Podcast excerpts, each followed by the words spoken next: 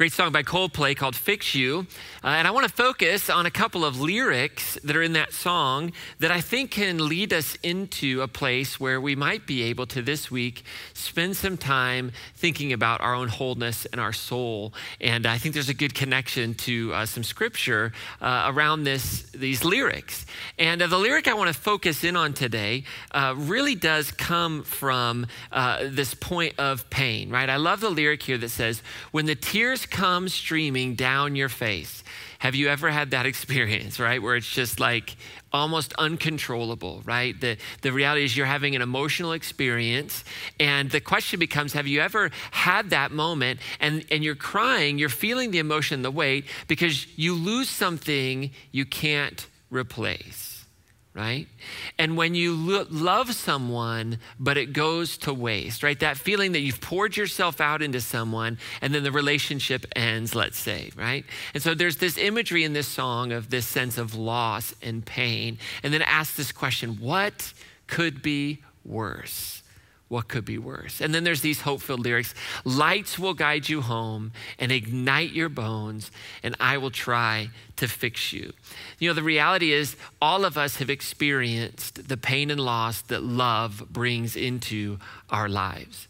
If you have ever loved someone or something, you know the pain uh, and you know the loss that that love can bring.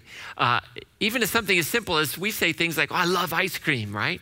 And you think you've got your favorite ice cream in the freezer, and then you go pull that ice cream out and you realize that one of your rotten kids finished the ice cream and put the empty ice cream container back in. You know the pain and the loss in that moment of something that you love, right? You wish you had never loved that ice cream before because it's so disappointing. Now, you might not have had tears streaming down your face from that moment, but perhaps you have had the experience of the loss or the and the pain of death of a person that you have loved, and you've gone into a season of mourning, and now you're living in grief. You know that love can bring pain because love brings investment into our lives, right? So, this beautiful thing of love uh, has this kind of dark side that when we lose someone or we lose something that is irreplaceable, we have a deep sense of pain, a deep sense of loss. And here's what I think is challenging about this idea of pain and loss is that pain wants to deceive us. The pain deceives us into thinking that now we're broken right? The reality is that when we experience pain in our lives from, from whatever might have happened, whatever loss, all of a sudden we start to think and we use the language like, I'm broken. Perhaps you have uh, even used the phrase, uh, I'm broken hearted, or I had my heart broken, or maybe as a parent you've tried to explain to your teenager, right? Oh my goodness, I'm feeling this sense of pain and brokenness.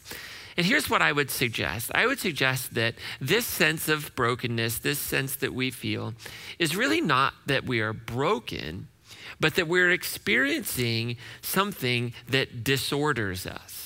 Right? So rather than think about ourselves as broken, I would think that we are actually in a state of disorder. If our life feels good and, and whole and has this sense of purpose and meaning, and then we have an experience that comes along, perhaps out of nowhere, uh, and we then sense this pain, this loss, I would say that we're not broken, we're actually disordered and that we now have this process that we're going to go through if we're uh, intentional and if we are thoughtful of reordering. And I would say that it, rather than being broken, this word disorder makes more sense. And it's kind of like a transformer, right? Have you ever uh, have you ever seen the Transformer movies? Or have you ever played with a Transformer toy? I have uh, one here with me. I have Optimus Prime right here with me. Uh, when I was a kid, I loved Transformers. Who am I kidding? When I wasn't a kid, I loved Transformers, right? But the truth is, uh, I never had a lot of Transformers. They were kind of expensive. But Transformers come just like this, right? It's this beautiful robot, and it's, it feels whole and perfect, and everything is where it should be. And this is kind of like what our lives are like, right? Everything is good. But then what happens? Something comes along and disorders us, right? Something comes along and just like twists our leg out of joint. And, and all of a sudden, another instance happens, something else happens and produces some pain in our lives. And then we have something else that comes and twists our arm out of place. And then we've got this thing that, that comes into our lives and, and we aren't sure, we didn't expect it, and it's a point of pain. And then now we're now we're just starting to get disordered, right? The, the transformer itself isn't broken, it's just out of order, right? It's disordered. So we have that experience. We lose our job. We weren't expecting it. All of a sudden we experience pain and loss because we really enjoyed our job and we get disjointed, disordered, right? Right? Our teenager goes through something we never thought our teenager would go through. Perhaps your family has been haunted and has had that experience of, of walking with a child through an eating disorder, perhaps. And all of a sudden you get turned and twisted around by that. Perhaps you had a bad experience inside the, the, the community of faith that you grew up in, and uh, your whole understanding and image of God got, uh, got, got confused and disordered. And now what happens is we start to feel a little disordered. We don't quite look like we did before. We're not really a robot. We're not really sure what we're supposed to be. But all of a sudden, we're finding ourselves in a place of just complete disarray.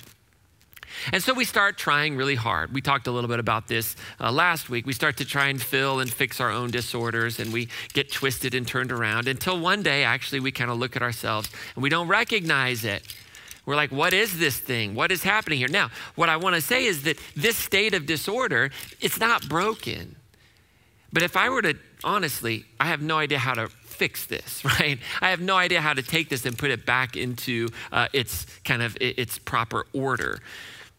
But we feel like this a lot of times in our lives, right? We're not quite the whole robot.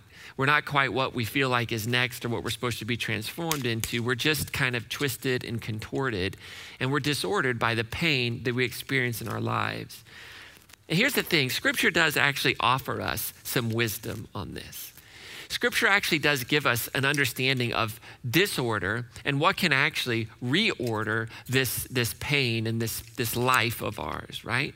Now, if we look in Scripture, uh, we'll look at a couple of passages today uh, that really involve the disciples, right? Because the disciples had experienced this disordering uh, in their own lives, right? The, the, the followers of Jesus, when Jesus walked around, they went through an experience that just completely disordered them, that they were feeling feeling like they were on top of the world, right? They're following this guy who's the Messiah. He's going to free them from the oppression of Rome. They've given up everything. They followed him. They feel like they're that Optimus Prime robot in perfect condition, and they've actually, uh, they end up finding themselves in a complete sense of loss, pain, dysfunction, disarray, not quite sure what they are right? So we see in Luke chapter 23, uh, verses uh, 48 and 53, uh, I'll just read a, a, portion of this. We see what it was that disordered their lives.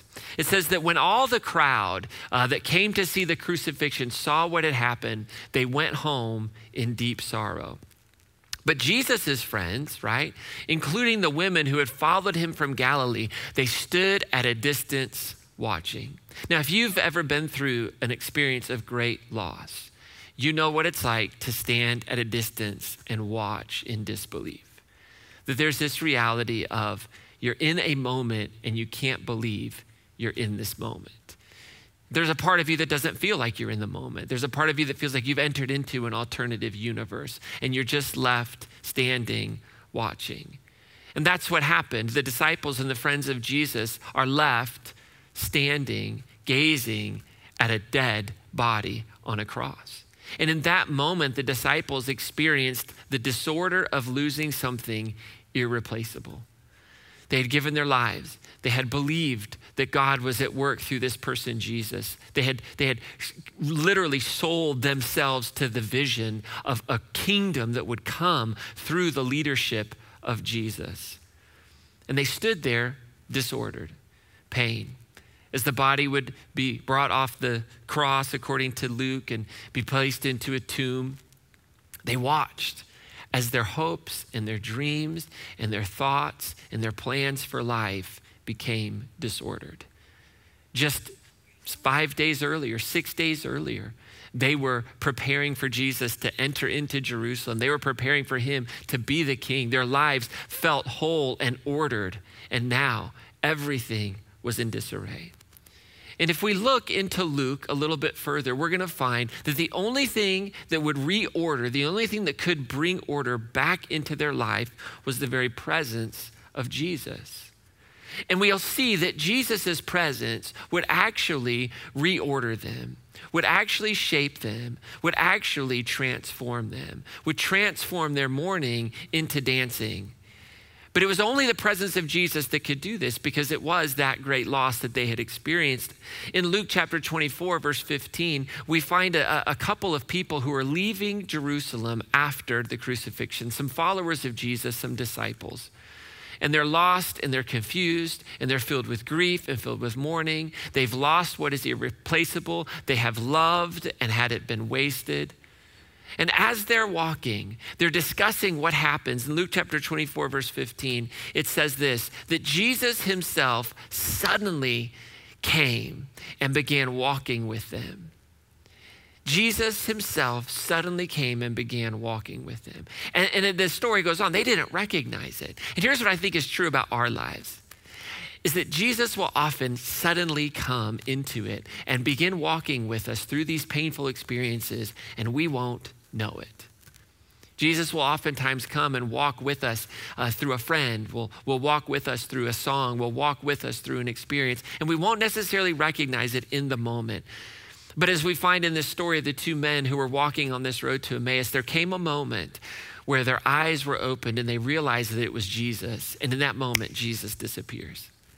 In that moment, they're left to their own wonderment. They're left to their own amazement. And it says that they turned around and they went back to Jerusalem where they found the disciples gathered. And in Luke chapter 24, a few verses later, we find this great story of the disciples that are gathered. They're very confused by what has happened. The women have gone to the tomb. They found the tomb empty. They encountered an angel. They came back. They didn't believe it. Peter ran to the tomb. Peter experiences an empty tomb. There's no angels. And he leaves. And the text says that he left like just wondering and confused and amazed at what had happened. And there's this little line that actually uh, as the as the the people that are that these two men that were on the road to emmaus came back like the disciples actually say to them yeah we know that jesus is alive. He appeared to peter but we don't have any in luke. There's just no like it doesn't explain it doesn't tell us that story of how jesus appeared just to peter. It's very interesting but what it does say this is that, that the two who were on their way from Emmaus, they told their story to the disciples of how Jesus had appeared to them as they were walking along the road and how they had recognized him as he was breaking the bread, right? So they, they, they told the whole story and then all of a sudden they recognized Jesus. And just as they were talking about it, it says that Jesus himself, again, was suddenly standing there among them. Peace be with you, he said. Now, I don't know about you. But if I'm standing in the middle of a room with a bunch of my friends and a dead guy shows up, I'm freaking out. I'm absolutely freaking out. I'm, I'm, I'm having people pinch me. I'm having people punch me. I'm checking my pulse. I don't know what's going on, but I'm certainly not at peace. Even these people that are telling me they saw Jesus, I don't know if I'm fully believing it because I saw him die. And dead people don't walk around. But here's Jesus now. Boom, he shows up. He's standing right there among them, right? And he's resurrected into some new body, right? And it's not a body like yours and mine because this body disappears. You and I have to work a lot harder for our bodies to disappear. I mean, I got to do push ups, sit ups, pull ups. I got to watch what I eat. Like Jesus' body, it just disappears, reappears, he travels. Like, so, so there is some resurrection that's happened here. I'm not exactly sure how it works. I'm hoping to have one of those new bodies one day. But here's the deal like, Jesus just appears, and here's what happens the whole group shocker of all shockers, is startled and frightened, right? A perfectly normal response. And if any of you that like want to condemn these folks for being startled in response, just imagine some dead person showing up one day in a room that you're hanging out playing cards. It would mess you up for a while. And they think it's a ghost. And so Jesus says, Why are you frightened? Probably not the most insightful question of Jesus' entire life, right? That feels like it's a given. Like Jesus shows up right now. If Jesus shows up in physical form, I'm probably going to be scared. And if you were to ask me why I'm frightened, I might just say, Really? That's your question of me? It seems kind of obvious, right? Why are you frightened? Jesus says. Why are your hearts filled with doubt? And then he shows them, Look at my hands, look at my feet. Now you can see it's really me. And I love this slice. He says, Touch me. He says, Touch me. Touch me and make sure that I'm not a ghost. There's something about touch, there's something about presence. He says, Touch me and you'll know. Because ghosts don't have bodies, and you see that I do. And as he spoke, he showed them his hands and he showed them his feet. And still they stood there in disbelief, but filled with joy and wonder. You know, I think that we all, at times in our lives, especially if you have committed your life to this way of Jesus, uh, we haven't given ourselves permission to have this experience in our faith. I don't know that we've given ourselves permission to allow ourselves to actually touch Jesus, to have Jesus touch our lives, and to still stand there in disbelief, but filled with joy and wonder. What a great tension that really does describe authentic faith. That we can go through pain and loss, and we can encounter God and still stand there in disbelief, but also in that moment be filled with joy and wonder. That is a great mystery. And we need to give ourselves permission, I think, to experience that. And so Jesus senses their disbelief and he doesn't, he doesn't chastise them. He doesn't, you know, smack them upside the head. What does he say? He says to them, Do you have something to eat? I love it. Like, how long am I going to stand here? I'm hungry, right? And so they gave him a piece of broiled fish and he ate it as they watched. I love that Jesus does this for their benefit, right? They ate it. He ate it as they watched, right? Could you just can you just picture in your head this moment for a second? I don't think we give ourselves enough to just laugh a little bit, right? So you got these disciples standing around talking, Two guys coming back saying they saw a dead guy. All of a sudden, the dead guy shows up in the middle of their room. Nobody believes it. They're touching him. They don't get it, right? And then all of a sudden, Jesus is like, I'm hungry. And he's eating, and everybody's watching him. Like nobody's doing anything. Like while he eats this fish. you know, like I can't imagine that moment, right? And then Jesus says to him, When I was with you before, I, I love that phrase, with you. He's with them now, right? He says, When I was with you before in a different way, I told you that everything written about me in the law of Moses and the prophets and in the Psalms must be fulfilled. And then he opened their minds. He opened their minds to understand the scriptures. Here's what I want to say to us I believe when we encounter Jesus, when we encounter God in the midst of our pain and our loss, that Jesus will open our minds to understand, to understand the pain and the loss to understand it in light of what God is doing in us and in our world. And that is not to say that God brought it into our lives. It's not to say that God ever wanted us to experience that pain or that loss. It's to say that God has the power to open our minds to understand. And so he says, Yes, it is written long ago that the Messiah would suffer and die and rise from the dead on the third day. And it was also written that this message would be proclaimed in the authority of his name to all the nations beginning in Jerusalem. And what was the message? The, the message, believe it or not, wasn't what Jesus just said that the Messiah would suffer and die and rise from the dead on the third day. We think that's the message, but that's not the message. The message is there is forgiveness of sins for all who repent. that's it. And, and we've talked about this in our, in our language in today's wor- world and in our way of thinking, we ought to understand this. There's healing for wounds for all who accept their woundedness. There's healing. There's healing from the wounds that you have imposed on others and that others have imposed on you if we're willing to ask for it, if we're willing to, to live a life where we seek to stop the wounding. I love that Jesus says this is the message. This is the message, and it starts right here, right now. That there's forgiveness, there's healing from the sins of this world for all who repent. Jesus doesn't go in to explain how it all works. Jesus doesn't go in to give any kind of theology around cross and death and resurrection and atonement. He just says, no, this is the message that there's forgiveness for all who repent. And then he says, You are witnesses of all these things. And here's the key, I think, the whole point for us to understand what it means to experience the presence of Jesus, to be brought into a place of order, to have the pain and the loss that disorders us be transformed. Jesus says, Now I will send the Holy Spirit, just as my Father promised. But stay here in the city until the Holy Spirit comes and fills you with power from heaven. So Jesus starts to talk about this Holy Spirit. In Matthew chapter 28, after Jesus uh, gives what we call the, gives to the disciples what we call the Great Commission, like the, the call, their, their vocation. Here's what you're supposed to go out and do. This is what he says. And I think it directly relates to this concept of the Holy Spirit. He says, and be sure of this that I am with you always, even to the end of the age. You see, the way that Jesus is with us always, even to the end of the age, is through the Holy Spirit. And the Holy Spirit is a very interesting concept, an interesting idea. We talk about the Holy Spirit in terms of Trinity God the Father, God the Son, God the Holy Spirit. And here's what I would say to us today. Given our anchor verse, right, where we're talking about the unfailing love of God, that I'd like us to think about the Holy Spirit in some terms like this that the Holy Spirit is the intimate presence of God's unfailing love that reorders us amidst pain and loss. That the Holy Spirit is that expression, that understanding of the Trinity, of the full nature of God, of the flow, of the relationship, right?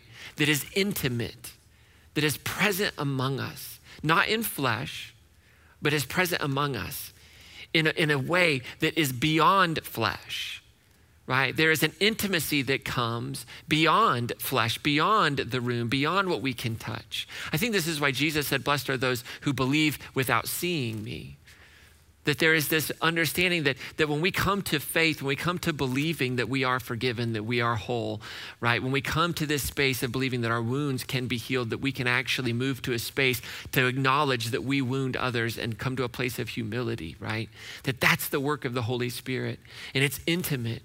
And it's this intimate presence, right, that reorders us amidst our pain and loss. So we, we, we oftentimes kind of get into like, well, what is the nature of the Holy Spirit? And we want to kind of think in terms and, and like try and get it all worked out in relationship to the Father, the Son. But I wonder if we could just set that aside for a little bit and maybe for this week, just let our souls find a little rest, let our souls feed on this understanding of the Holy Spirit that when we say Holy Spirit, what we're talking about is the intimate presence of God's unfailing love. It's when we soak in it, when we can experience it. And we kind of experience it at a, at a truly physical level, that we know it, that we know it. And it's that presence that reorders us amidst great pain and loss. And so the, the Bible words for this, some of the great metaphors that we have in Scripture for the Holy Spirit, for this intimate presence of God's unfailing love, are words like shadow, to hide in the shadow of the Almighty, the presence of God, the glory of God, the whisper, the small voice, the breath of God. Like these are all words, these are all metaphors to help us understand this intimate presence of the unfailing love that is God. And we use the word Holy Spirit right now for that. The experience of it is far more important than the language that we use. And so you say, well, this is great, Ryan, again, like wonderful, but what about tomorrow? I'm living in a space of pain. I'm living in a space of loss. What I have loved is no longer there. So, what do I do about that? Well, I wish there were like super easy answers, but I do think there are some things that we can glean and learn and, and, and apply into our lives tomorrow that we can take into the grief that we are experiencing, to take into the disorder that we feel. And the first thing I want to encourage you with is one, expect the Holy Spirit to reorder your disorder. To come with an expectation before God that the intimate presence of God's unfailing love can actually reorder the parts and pieces of your life that feel like they're broken, that feel like they're shattered, but hold to this belief that they are all still present. All the pieces are there. You're still, in a sense, whole. There's just a disordering that took place, right? It's the, it's the disordering. This, believe it or not, this is a robot, right? All the pieces are still there, but believe that the one who created you can actually reorder that and can do it miraculously, can do it in ways that you wouldn't expect, that you wouldn't think. And I want to encourage you to experience this reordering, experience this unfailing love in community. See, I actually believe that we've been wired and created this way. I believe that we are wired for community, that we're wired to experience God in a unique way when we gather together. It's why gathering is so important. Now, the method we gather, what that gathering looks like, what you do at that gathering, it's all you know, whatever. That's all cultural. That's all kind of what we're used to, what we're comfortable with. But it's being together, right? Jesus said it this way in Matthew chapter 18 For where two or three gather together as my followers, I am there among them. Now, does that mean that if, if you're by yourself praying that God isn't present? Absolutely not, right? No way. Doesn't mean that.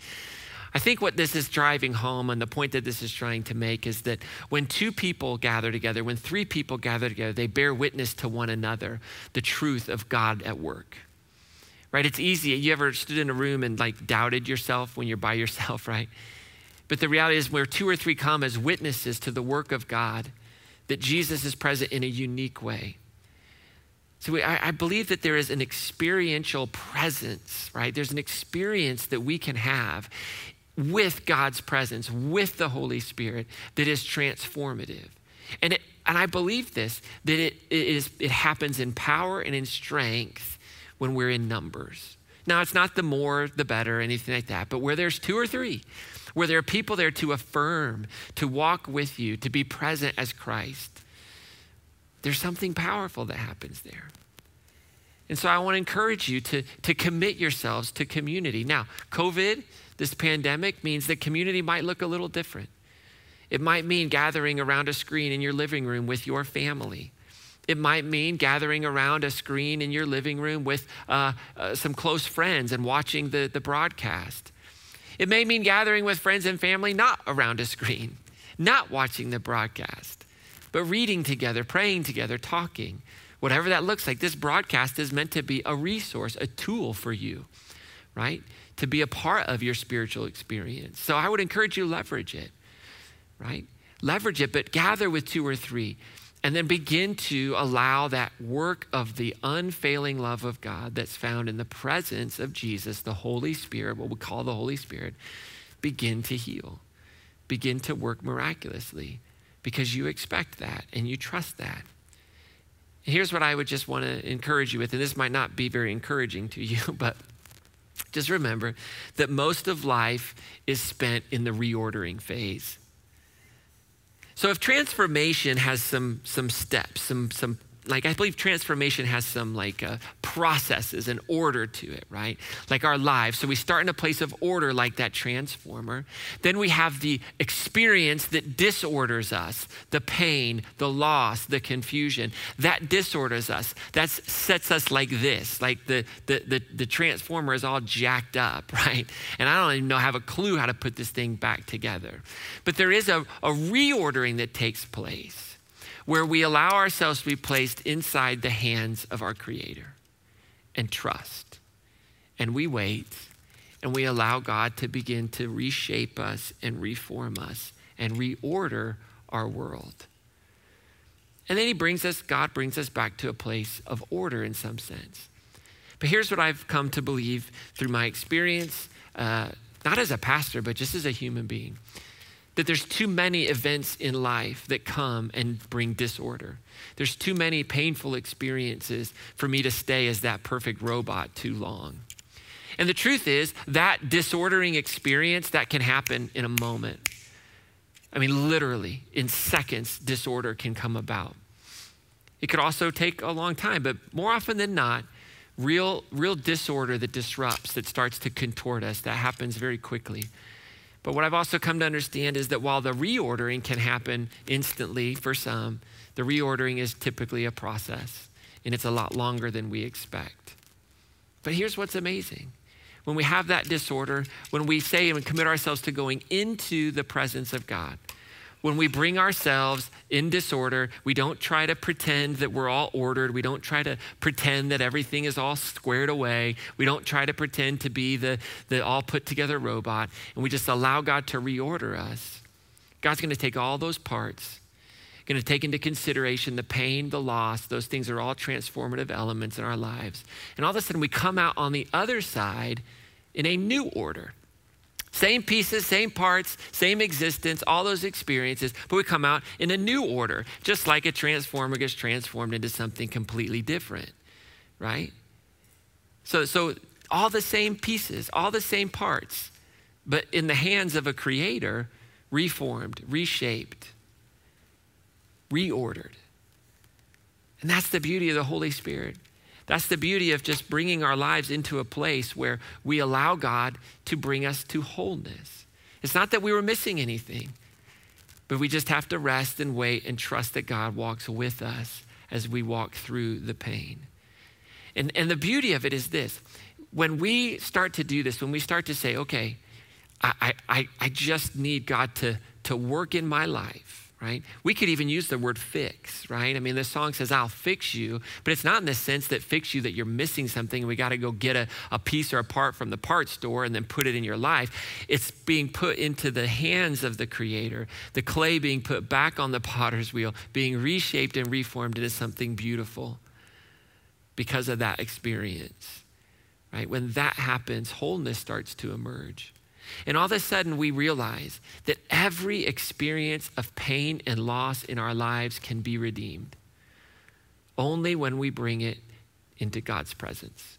As long as I try to rework my life, as long as I try to twist myself back into place, as long as I try to fix me or I let other people fix me, I'm never going to get to that new creation. I'm never going to get to where everything kind of fits and is different but good. That's redemption. That's redemption. When we bring the pain, when we bring the loss, when we bring all of ourselves, all jacked up from the decisions that have been made upon us and the decisions that we've made for our own lives, but we say, okay, I'm going to bring these into the presence of God. I'm going to bring these into God's unfailing love. And I'm going to listen and I'm going to wait and I'm going to be transformed into this new creation. That's redemption. That's wholeness. And so this evening, maybe you're in a point or in a place of pain and loss. Maybe you're watching this uh, on Sunday morning. You're in a point of pain or loss. Maybe you're watching this on Tuesday night. Maybe you're watching this Saturday. Wherever you are, you're sitting there and you're thinking to yourself, you know what? I'm at a point of pain and loss and I feel all out of sorts and I feel broken. Well, I want to tell you, you're not broken. There's just a disordering that has happened because of those experiences. And I believe that God maybe is inviting you this evening to believe that you're not broken, to just start there that you're not broken, that you just have a disordering that has happened in your life. We all go through it. The Bible words for this are death and resurrection. It's a pattern. It's our lives are filled with it. It's a series of death and resurrection, death and resurrection, order, disorder, reorder. It is the pattern in our lives. And you say, I'm in that space. I've just had this event. I've just had this circumstance, whatever it is, and it's brought disorder into my life and my being and my soul, and I'm out of sorts. Well, you're not broken. And so trust that God can, can begin to form and God can begin to bring healing and work in the midst of the pain and the loss. And a great way to do this to talk with somebody. And so we have care ministers that would love to talk with you. So maybe God's inviting you to reach out and just check the box on the Connect card. I'd like to talk with a care minister, that first next step. Maybe you're just at a space where you're not really ready. You don't know you want to talk to somebody. I want to encourage you to, like, literally make a commitment to bring this pain, bring this loss into the care of the Holy Spirit through two practices prayer and singing. Believe it or not, worship and prayer, there's something so powerful about these moments where we sit and pause and reflect and we just wait on God. We just wait. And we just sit and we believe and we trust that God's care and that God's love. And it's like we're putting ourselves on the potter's wheel, right? We're taking this lump of clay that was some, we thought was just all together, and then something happened and it got shattered and disordered. And we're taking all the pieces and we're saying, God, I trust you with me. I trust you with me. I trust you with these experiences. I trust that your unfailing love can reorder this and can bring me into a space that is new. And so I would encourage you to do that. Maybe you're here and you're like, you know what, Ryan, I've been through a lot of pain in my life. And what you're talking about, I've experienced and my soul resonates with. And I want others to help, I want to help others experience that same sense of reorder. I want to walk with people. Well, I would encourage you to jump into the care ministry. Become a care minister. Learn about what it takes to do that, to serve others through our congregation, to be available to walk with people as God is reordering and reshaping uh, post kind of these painful moments of loss, these painful circumstances. Whatever it is that you might be feeling God is inviting you into today, I would encourage you to say yes. So we have a great song to just pause and consider what you might feel God doing in your life. And I would encourage you while this song is going on to just maybe close your eyes, breathe a little bit, ask the question, What are you inviting me into, God? What are you inviting me into? And take seriously that God will speak, that God will whisper. There's a lyric in this song that is super powerful. It's kind of a new uh, worship song that we're introducing. And uh, I, I love the, the lyric in this song that says, Here in your presence, I'm never forsaken. Right? I'm never left alone. I'm never turned away from. Here in your presence. Through seasons unknown, I'm never alone. And it's another great metaphor. Like seasons unknown are these spaces where pain and loss come and they disorder and we don't know what's going on. We can hold to this truth that we're never alone. Let me pray for you before we listen to this song. Lord, we've all experienced the pain of disorder. We've all experienced a loss. We've all experienced the dark side of what love can bring into our hearts and our lives. And so, for those that are in that moment right now that are watching this, wherever, whenever they're watching it, Lord, I pray that they would sense the presence that comes and brings reorder. I pray that your Holy Spirit would come and that they would be able to sit in the unfailing love that is God and know that you are reshaping, reforming, recasting, and making something beautiful. We ask this in Jesus' name. Amen.